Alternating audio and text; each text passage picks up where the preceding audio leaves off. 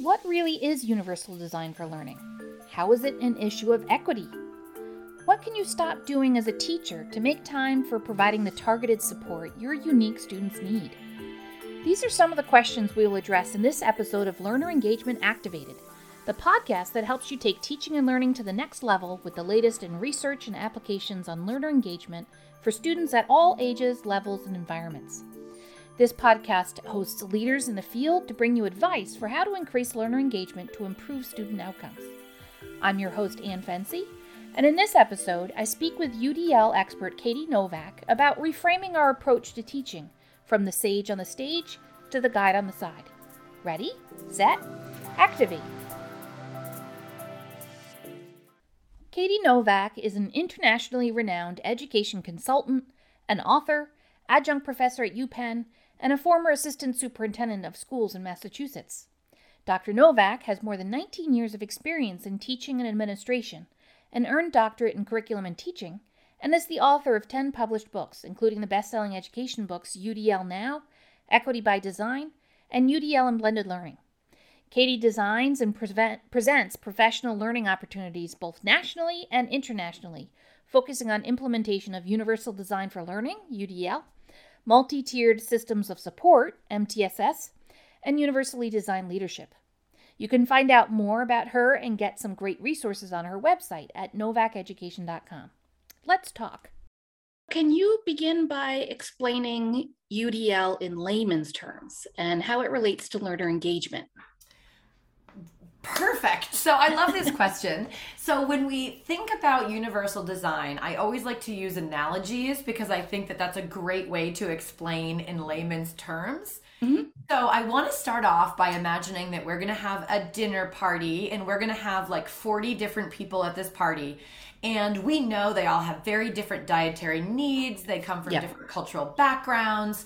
And it wouldn't make sense for us to only serve a meat lasagna because not everybody could eat. So our goal is essentially we want everyone to have a lovely dinner and we as designers of this party need to make choices that will allow every single person to really feel like they can reach that goal. But if we serve meat lasagna, we're leaving out anyone who's vegan, vegetarian, lactose intolerant, gluten yeah. sensitive, or just doesn't like Italian food. So when we universally design something, we think about our goal and then we think about the barriers of one size fits all design. Mm-hmm. And we create pathways for the different options that our learners have to learn, the strategies and tools they use, and how they share what they know. So, if we were to go to a dinner party, we would expect to have some flexibility in either like family style, where we make our own plate, maybe a buffet, maybe mm-hmm. a potluck. And in our classrooms, we need to think about what really is it? that our learners have to know. So I teach a graduate course at Penn and you know if I think about I want everyone to to understand what engagement is. I don't need to print out a copy of a peer-reviewed article on engagement and say the only way that you can learn about engagement is reading this article yeah. and then posting your answer to the discussion board. So I think about like what are all the ways that people can learn about the meaning of engagement? Reading or listening to text, listening to podcasts or watching videos, working alone or together. It's like a learning buffet. And mm-hmm. then we think about, well, how will people share what they have learned about engagement? Well, what really is my goal? You know, if my goal is writing, then I can provide opportunities to write a blog or write an academic paper or use voice to text. If my goal is not writing, this is an amazing opportunity to say, you can choose to make a podcast, you can choose to make a really awesome infographic, you can write. And so the way to describe it best is simply recognizing what are your firm goals and creating multiple pathways for people to meet those firm goals while allowing them to make choices for themselves. Yeah. Okay. Well, that does sound like a much nicer dinner party and a much nicer classroom. yes. So, um, but it it sounds like a lot um, and you know takes a lot of planning um, so is why is it really important though like in terms of the learner is it really just for students with disabilities, accommodating them, or does it help all students? So this is definitely for all students because you know we have a couple of different things in education right now and one of is the lack of engagement that you're talking about mm-hmm. which is the lack of like purpose and motivation and self-awareness and one thing that universal design can help with is increasing that engagement and increasing essentially opportunities to practice those next generation skills so as soon as i provide you with a choice to say, you know, for instance, you know, I want you to answer this essential question. Would it be better for you, you know, to to write a rough draft first on paper or would it be better for you to make an outline or to fill out a concept map so that you can get your thoughts together? You actually have to stop and really think about in that moment like what your needs are and what your relative strengths are and to better make a responsible decision for your learning, but that is a transferable skill. That mm-hmm. to be successful in life, we have to be more self aware, we have to be better decision makers. And so, yes, sometimes the barrier is access. So, if I'm assigning a text and a student has a disability like, you know, severe dyslexia and is unable to decode that text, I don't want to exclude them from accessing the material. So yeah. I might record my voice reading the text or provide it mm-hmm. digitally so a student can translate it or use a screen reader. And that does allow access for students with disabilities as it eliminates the barrier of the inability to decode. That being said, it does provide every learner with opportunities to say, oh, you know what? I didn't think I was going to be able to finish that text because I'm so busy and I have such a long commute but now I can listen to it while I'm driving. Yeah. Or, wow, I never even thought about the fact that you could get that text read aloud to you. And just that's going to be awesome for me because I can like read it print it out while listening to it and that mm-hmm. might help with my comprehension. So it's yeah. all about helping learners recognize what is it that they have to do to be successful. And if the barrier is engagement then we have to provide more pathways for students to kind of be interested and to build that perseverance. Okay.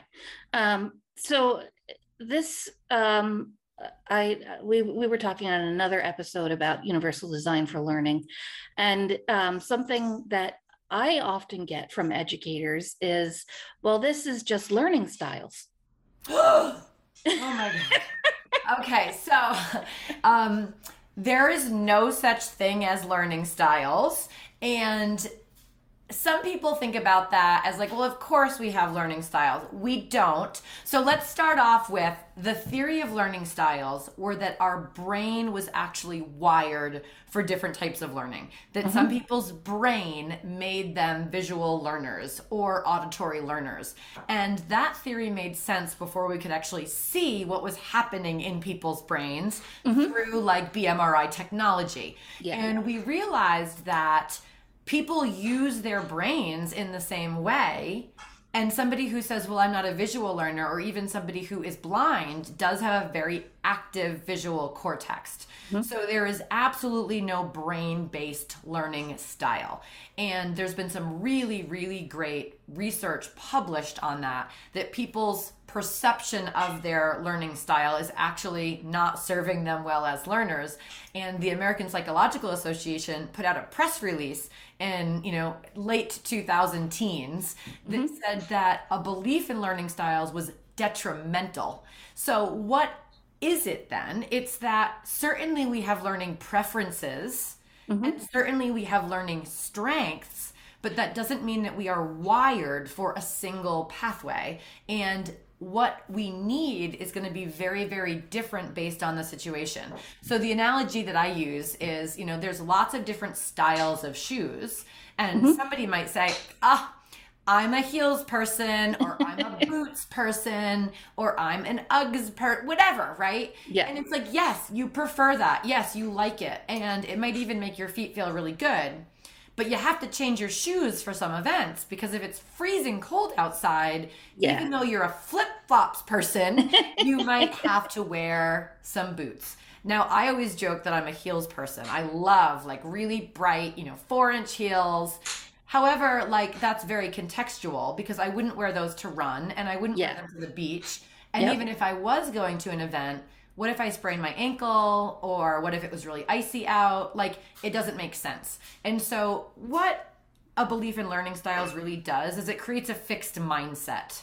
Mm. Is like, this is the only way that I can do it, or yeah. I'll be able to do it better if I had these these pathways. But yeah. sometimes the pathways aren't appropriate. So what we say in universal design is firm goals, flexible means. So mm. it doesn't mean that you'll have all of these options and choices all of the time. It's that you have these pathways when the pathways will lead you to where you need to go.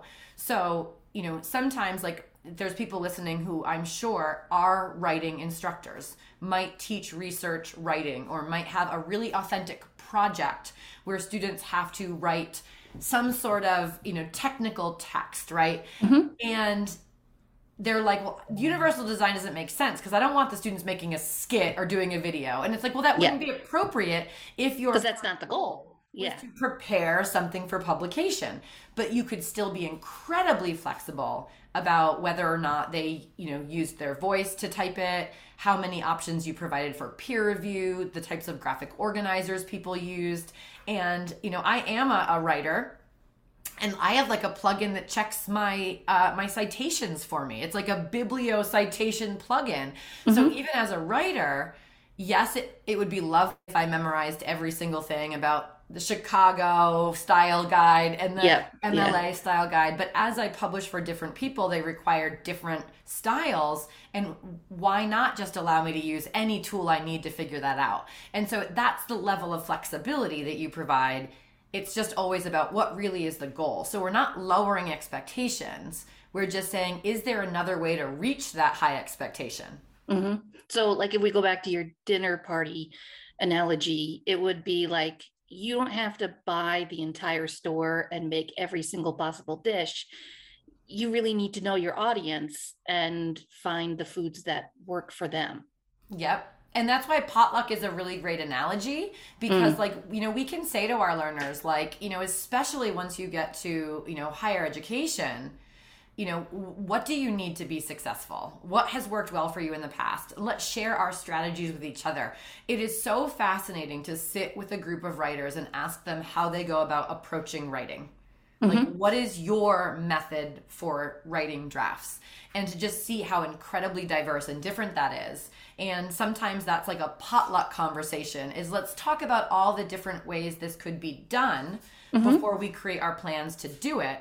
And then you know that if your plan runs into kind of a dead end there's always another pathway to adapt. Mm, yep. Okay. Huh okay. And how is that different than differentiated instruction so, differentiated instruction is very responsive based on data, and it's essentially something that's very teacher directed. Mm-hmm. So, universal design for learning is how do I design a learning environment so that all students have options and choices for making choices about their learning and the materials and strategies they're going to use. But as an instructor, I'm also going to use formative assessment data to basically say, wow, these four students need something different. So mm-hmm. again, because you know I was an English teacher when I taught in the K to 12 space, um, you know now I teach a lot of uh, courses focused on universal design, but you know I do teach a course on academic writing, mm-hmm. and mm-hmm. in that course, certainly I can provide lots of flexibility in like here's a bunch of exemplars, here's some really great outlines, here's opportunities to come in for writing conferences. I provide that flexibility. And then the rough draft comes in. And I realize I have four adults who are not yet able to organize their writing in a way that is appropriate for publication. Mm-hmm. It's just all over the place. I'm going to say, Dear four students, I need to meet with you in the next class for 20 minutes to provide you some explicit instruction on organization of a manuscript. Mm-hmm. We're not going to do that for everybody because not everybody needs it. So, when you think about designing a classroom, you think about how do I design it universally so all students do have opportunities to kind of create their own pathways. And then once you have data, you need to create flexible groups and regrouping of students to say, this student, they need something different. And mm. so, you know, uh, Carol Tomlinson, who is like a great pioneer of differentiated instruction, you know, she says that she's really committed to flexible grouping and regrouping. So mm-hmm. I'm not saying in this class these are my quote unquote low students. Yeah. Right?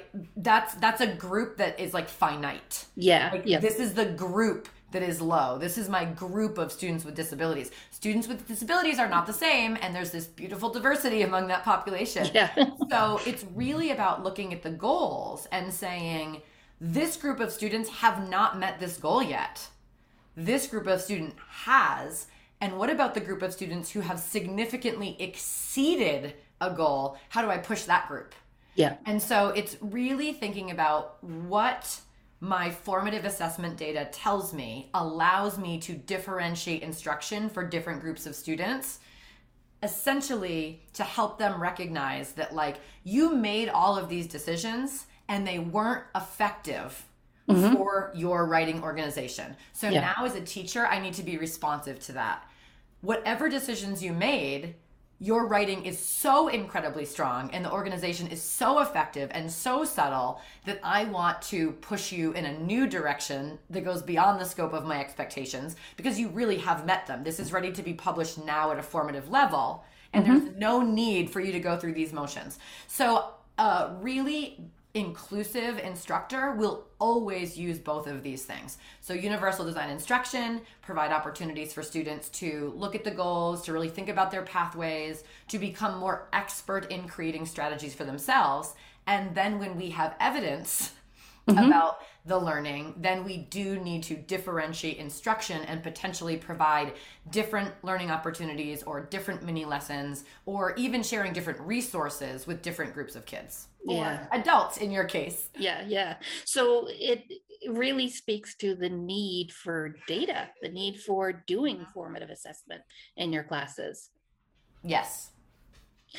But that's one more thing to add. So so like pragmatically mm-hmm. like if if a teacher is brand new to universal design for learning or they've heard about it and they think oh maybe i'll try something how do they find the time and resources to get started and to not be overwhelmed but to start in a way that's like let me try this and if it doesn't work let me try something else not just give up on udl yeah so one of the things i i think is people are spending a ton of time already and we're not having a great impact on all learners.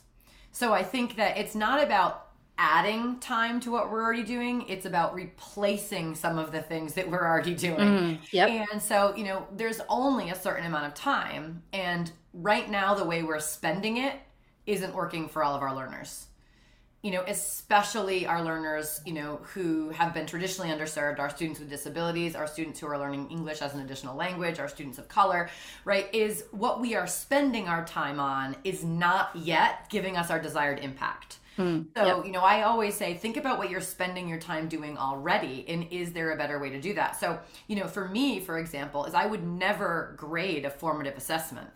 Mm-hmm. I would just put them into piles and then I would say, okay, everyone, today in class, this is what you're going to be working on. And I'm going to be pulling three different small groups to provide instruction. And I will mm, verbally yep. say, all of you are going to work towards this goal because your work would be so much stronger with this revision. And like, let's look at this together. So you think about like a math instructor, right? Is, you know, you get a test back and you know you have some students who nailed it and some students who need so much more support and yet if I were to lecture the entire class on yeah. like these are some of the things that I saw in the test that were problematic, you have kids sitting in that room who already know how to do it. Yeah.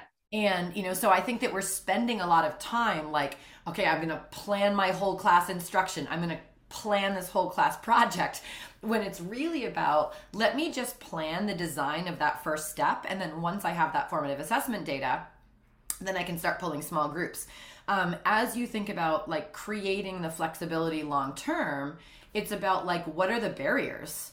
So, you know, if you're spending a bunch of time and you're providing students with uh, a one size fits all learning experience, or even they have options and choices, but the data is showing it's not serving their learning, my question is always why? And is there something that I could do? So, mm. for instance, you know, um, a lot of us in our classrooms will give students text, right? Maps, data, you know, videos, audio, right? Like we provide mm-hmm. students with some sort of text or digital text, and we'll say, you know, consume the text, read it, watch the video, you know, and when we do that afterwards, we all know that we'll have students who are like, I didn't get it. Yeah. so, what are yep. some things that we can do to prevent that? Why didn't they get it? And it's like yeah. maybe they didn't understand a purpose for reading. So, mm. before yep. we share the text, and I just put quote fingers because none of you can see me, but um, before you share the text, this is why we're reading the text. This is the essential question. Here are some guided questions that as you're reading, you want to be able to answer this.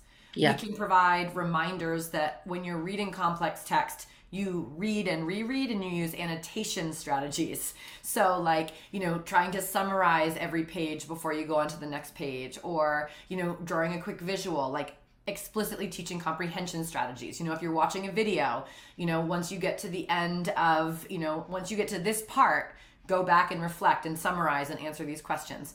Um, maybe it's because they don't have a background knowledge to be able to consume the text. So now I have mm-hmm. to say, all right, before you watch this video, it might be helpful if you first look at these images or you have a conversation with a classmate. Like it's basically a problem solving framework. Mm-hmm. Why aren't students getting this? Knowing that the answer is not the same for all students. Yeah. So it's not saying, oh, some of the students might not have understood the purpose. So now I'm provided guiding questions and now I'm forcing everyone to write every answer to the guiding questions. Well, how is that serving learners who did truly comprehend, you know, at the beginning? so for me, it's more of we're going to explore this text or watch this video or examine this data, and then I'm going to give you a formative assessment. That formative assessment will determine what you do next. So I want you to do as well on it as possible. One thing that might help you is to note take using these guided questions, mm, and then yep. you can use that on the formative assessment. So then you're really eliminating the barriers that could prevent building understanding. But when you still have learners who might not be able to share that they've met the criteria yet, now I can go back and I can pull that small group. So it's a very, very different model of instruction. Yeah. So, well, kind of like choose your own adventure. Mm-hmm. That you you have to get to a decision point, and you can't get there unless you have knowledge about why you're going to make one choice or another. So that's that's an interesting way of normally like a teacher would prepare lesson plans so everything is planned out in advance. Yeah. so instead of you know putting it all in ink maybe you pencil in you know points where you're going to collect data and then here are some options that might happen afterwards. Yep. Yep exactly.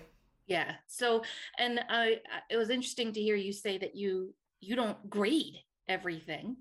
Um no, and no yeah you and i also saw on your website um by the way your website has like so many amazing great resources so that would be a great place for people to start. Um, but you had an article on there about how homework might not help students and might even be detrimental to their grades. So if you don't give homework though how do you encourage engagement outside of the classroom in an equitable way? But how do you also you know get that formative data if there's no grade attached to it that the students might not do it so I, you know, as an instructor, I it's not to say that I wouldn't provide credit for completing it. I'm just not mm-hmm. going to give it a grade. Okay. So, you know, it might be something along the lines of like you're going to create a rough draft of this or you're going to complete these math problems or you're going whatever it happens to be. And you know it is for me to be able to provide you with this small group instruction and for you to be able to see if the decisions you made have served you responsibly. So like this is a, a, great opportunity for us to de- all decide what we do after this. How does my instruction change? How does your decision making change? And so you know if you do it you get one out of one.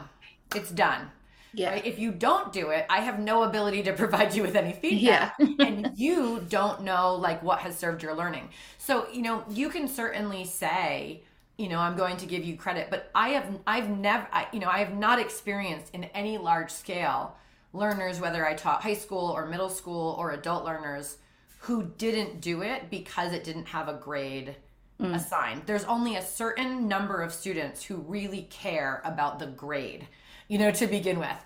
And, you know, not all students are motivated by grades. Like one of my own children is like, I mean, a C is good, mom. It's like average. And I'm like, yeah, yep, you do you, baby.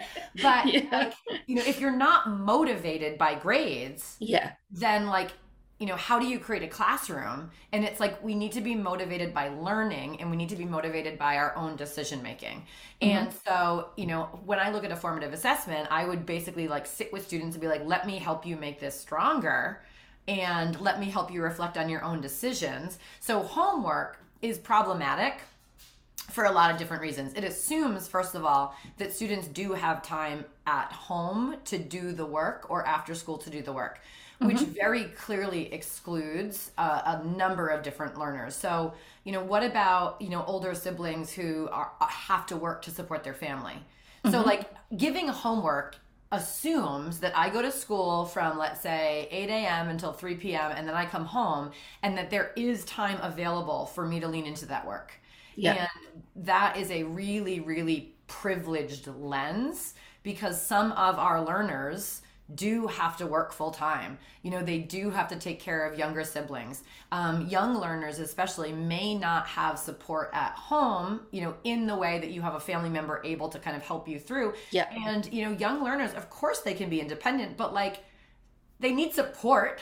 You yeah. know, they need someone to help get supplies, right? Yeah. So I think about you know sometimes when we and it's it's not to say that we wouldn't provide homework it's i think grading homework without recognizing like what you're actually grading. So if I am a super super hardworking kid and I am trying really really hard in school and then I have to go and work 5 hours and then come home and take care of my siblings and if I can get to the homework it's very very late at night and then I'm tired when I go to class and you know and we look at all those things and it's like is that should that really be negatively impacted in a grade if the learning is happening?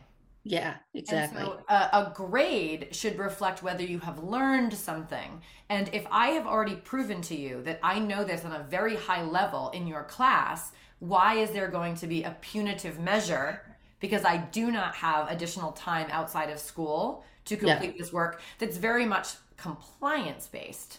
Mm. And you know, I think we just have to, to think about it differently. My favorite work, uh, my favorite book on this, it's written by Joe Feldman, and he wrote a book called Grading for Equity and in it he just discusses like what do grades truly represent mm-hmm. we want grades to represent learning a formative assessment is done before the teaching is done and so that doesn't represent learning it represents a super early point you know, yep. in this process so if i do a, a lesson on you know you know anything, right? I provide a mini lesson and then I provide students with options and choices to share what they know and then they give it back and some of the students just didn't get it like but they've done the work. Like, what yeah. is the purpose of tanking a grade when yeah. it's like, okay, now that I know you didn't get it, now I'm going to do something differently. When it comes to the summative, I have now been as responsive as I can. We've provided self reflection, you know, and at that point, it does represent whether you've learned something or not. But like when I first started teaching, I would like take away points if you didn't write your name on the paper, if you didn't cut off what I called those little nurnies on the side of the oh. notebook. and it was yep. like, you know, if you got an A, it doesn't mean you had really, really strong work in the class because you could end up losing points to have the best work in the class because you forgot to cut off the things yeah, on the side yep. and put your name. And it's like, that's not really what grades need to represent. Like, they really should represent student competency. And if we are going to measure learning, let's take away some of the barriers that prevent students from you know being able to really share what they know. Yeah yeah. So it's it's kind of like mastery based grading. Yes. Yeah where you're actually grading the, whether they've mastered the content not have they done all the steps along the way. And like i i stopped grading attendance in my classes. Oh yeah yeah what the fact that you um, were you had life challenges that prevented you from attending class that shouldn't affect your grade if you can still do all of the work and still learn the content you know with all of the materials and supports i've provided so you know students are often kind of surprised to hear that class attendance is optional yeah. You know, I I expect that you'll come because I plan to make your time worthwhile. But I'm not going to grade you on it. I'm going to grade you on your work. Yep. Yeah. Yeah, that's in, that's interesting. Um, so uh, I have three questions that I ask all of our guests. So first, what is a major barrier to learner engagement that you have experienced? I, I think I think that I'll, I am much more engaged in something that I have agency and I feel like I have power and control in. So you know, for me, I I am very compliant. You know, I I would attend almost any lecture or any classroom, you know, and I would listen and I would give you the work. Mm-hmm. But the work that I've always been like really passionate about and the work that I've put in way more effort than I needed to in was something that I felt like I was really driving it. And so I think that the biggest barrier is we do not give people even the opportunity to be self directed. And so when we're looking at the Universal Design for Learning framework, engagement is essentially unpacked with three different guidelines, which is recruiting people's interest, right? Getting people mm-hmm. interested, helping them sustain effort and persistence, and then also helping them to self regulate. And that essentially means that if I'm really interested in something and I want to achieve it, I need to put in a bunch of effort, but mm-hmm. I have to be able to deal with the outcome of putting in significant effort, which is always going to be frustration, yeah, cognitive dissonance. When you reach for something out of your reach, there is going to be some friction. And when we recognize that, we create classrooms that provide options and choices for that. So saying to learners, listen, these are what the goals are. You might not be super interested in this content, right? You might not be super interested in this unit However, I want to provide options and choices because you might be interested in working with your classmates or maybe mm-hmm. you are really interested in you know digital technology and that way you can share what you know using a digital technology so i'm trying to get people more interested by providing those options and choices but it's also saying like this is going to be difficult my job is not to make this easy for you. Yeah. But my job is to help you realize that you can do it if you take advantage of the right strategies and the right tools and you also take time to balance and manage and back off.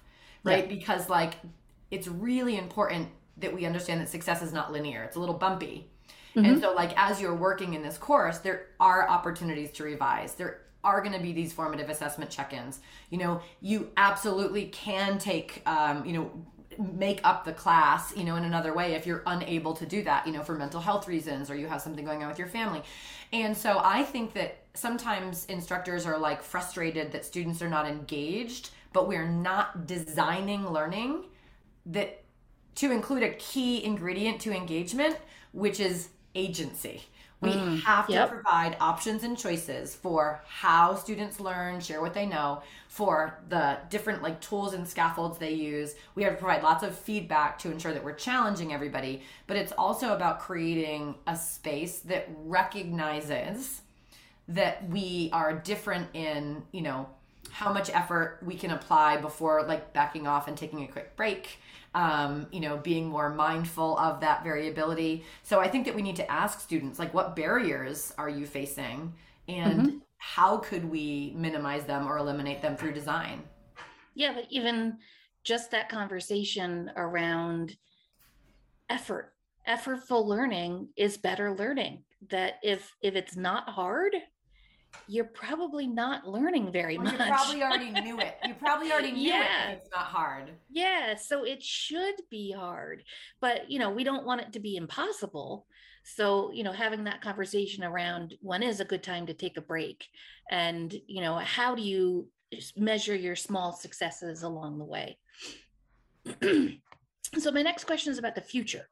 What should we start thinking about or exploring in our discussions on learner engagement that isn't fully being addressed yet? I, I really think it's it's the student voice piece. I think that's so underutilized is, you know, especially as, you know, instructors, you know, um, I mean, college instructors actually probably ask for feedback a little more frequently because we're required to give a course evaluation. Yeah. Yep. But like, it's too late. Like they're already done with your course. And yep. so, you know, I think that um, whether you know you're teaching kindergarten or whether you're teaching you know graduate school it's really about saying like these are the course objectives. That's not negotiable. These are the firm goals of this course, and we Yeah. will not be flexible about these firm goals. That being said, as we work toward these firm goals, we want to be as flexible as possible. And what I really like is asking two questions. You know, once I'm like two modules into a graduate course, or when I taught um, in the K to 12, you know, I would usually do it probably like mid October. We're six weeks into the course. And I would say, what is working really well for you in here?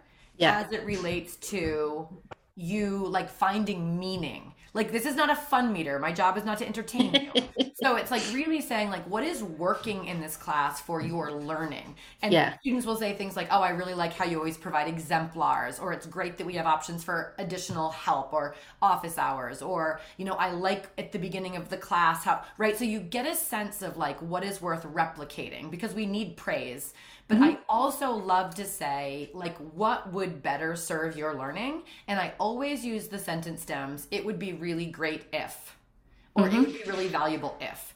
And does this mean that you're suddenly going to just automatically do everything that students say? No, but you are going to reflect on it and say, is there an opportunity for growth or some design here?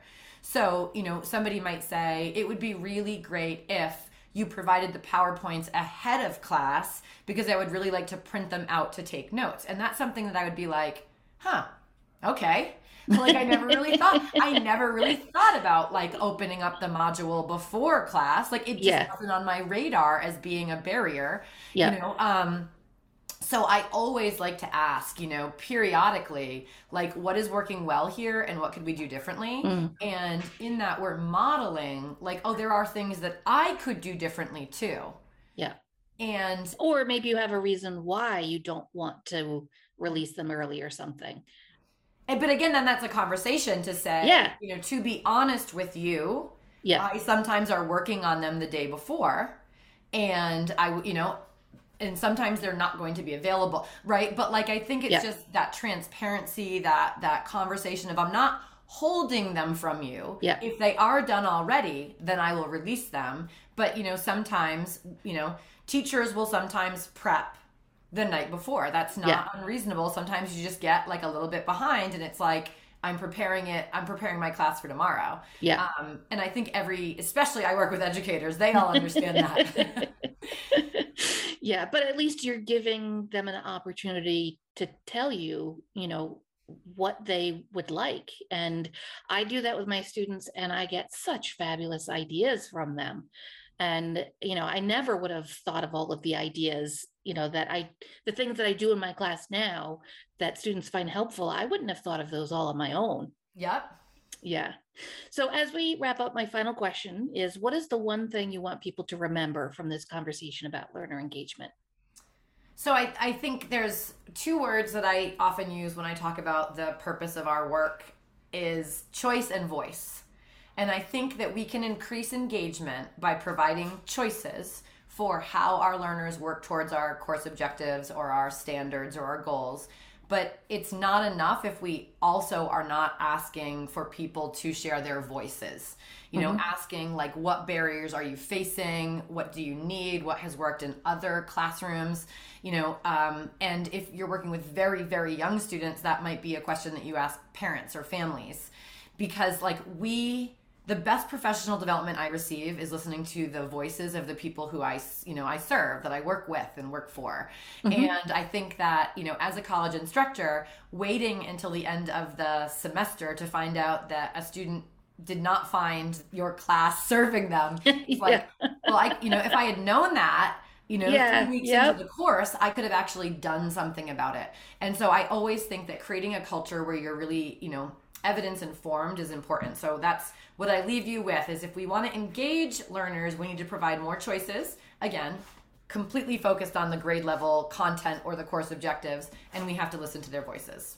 Mm, that is really excellent advice. And um, so, Katie Novak, thank you so much for joining us today. And again, I'll point people to your website because there are such really great resources on there. And it, the way that you describe UDL sounds really doable.